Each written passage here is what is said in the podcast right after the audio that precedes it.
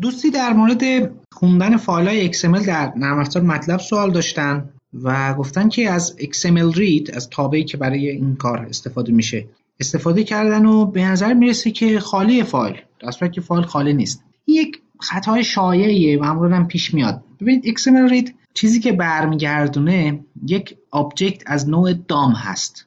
Document Object Model یا DOM که حالا اونایی که ببینید در حوزه طراحی وب و اینها کار می‌کنن. مثلا حالا به ویژه الان دیگه تب JavaScript و framework های JavaScript ی خیلی زیاد هست. آشنا هستن با این موضوعات.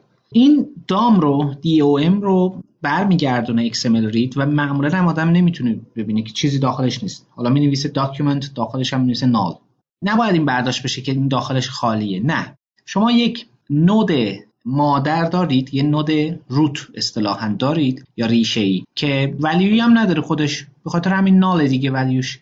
اگه بخواید فرزندان این node رو ببینید توابعی برای این کار هست. مثلا get children رو داریم get tag by name رو داریم و این مسائل. یعنی شما می‌تونید یه search ی بکنید همینا رو مثلا همین XML read رو documentation ش رو داخل MATLAB ببینید و یه سری مثال هایی که تو خود help MATLAB هست همین توابع فراخوانی شدن که مثلا get tag by name. tag هایی که زیر مجموعه یک DOM هستن یا هر node دیگه ای اینا رو میگرده و مثلا اون ساختار مورد نظر شما رو اگه داشته باشه پیدا می‌کنه و میده. چون شما وقتی با XML کار می‌کنید data تون فوق العاده سازمان یافته باید باشه. و اگه اینو می‌دونید خب خیلی ساده میشه search کرد. البته بعضی وقتا نمی‌دونید و سخت میشه.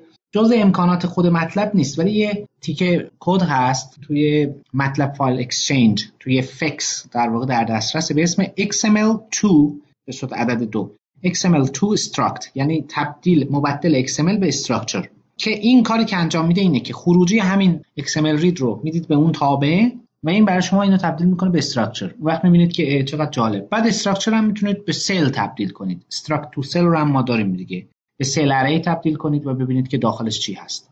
و یا برعکس نهایتا می‌تونید اینا رو به صورت DOM هم تبدیل کنید و بنویسید داخل فایل XML همه اینها شدنیه. فکر می‌کنم سوالی که دوستان پرسیدم و گفتن که به نظر می‌رسه فایل خالیه من به نظرم رسید که ریشه مشکل این هست. خالی نیست. اون node value ش خالی هست. شما باید برید سراغ فرزندان و children در واقع اون نود که نهایتا بتونید داده هایی که داخل فایل XML هست رو بخونید. و این نیاز به حلقه فور داره نیاز به گردآوری مجموعه چایلد ها یا چلدرن اون نود داره که اینا رو می‌تونید تبدیل کنید به استراکچر و راحت تر کار کنید باشه.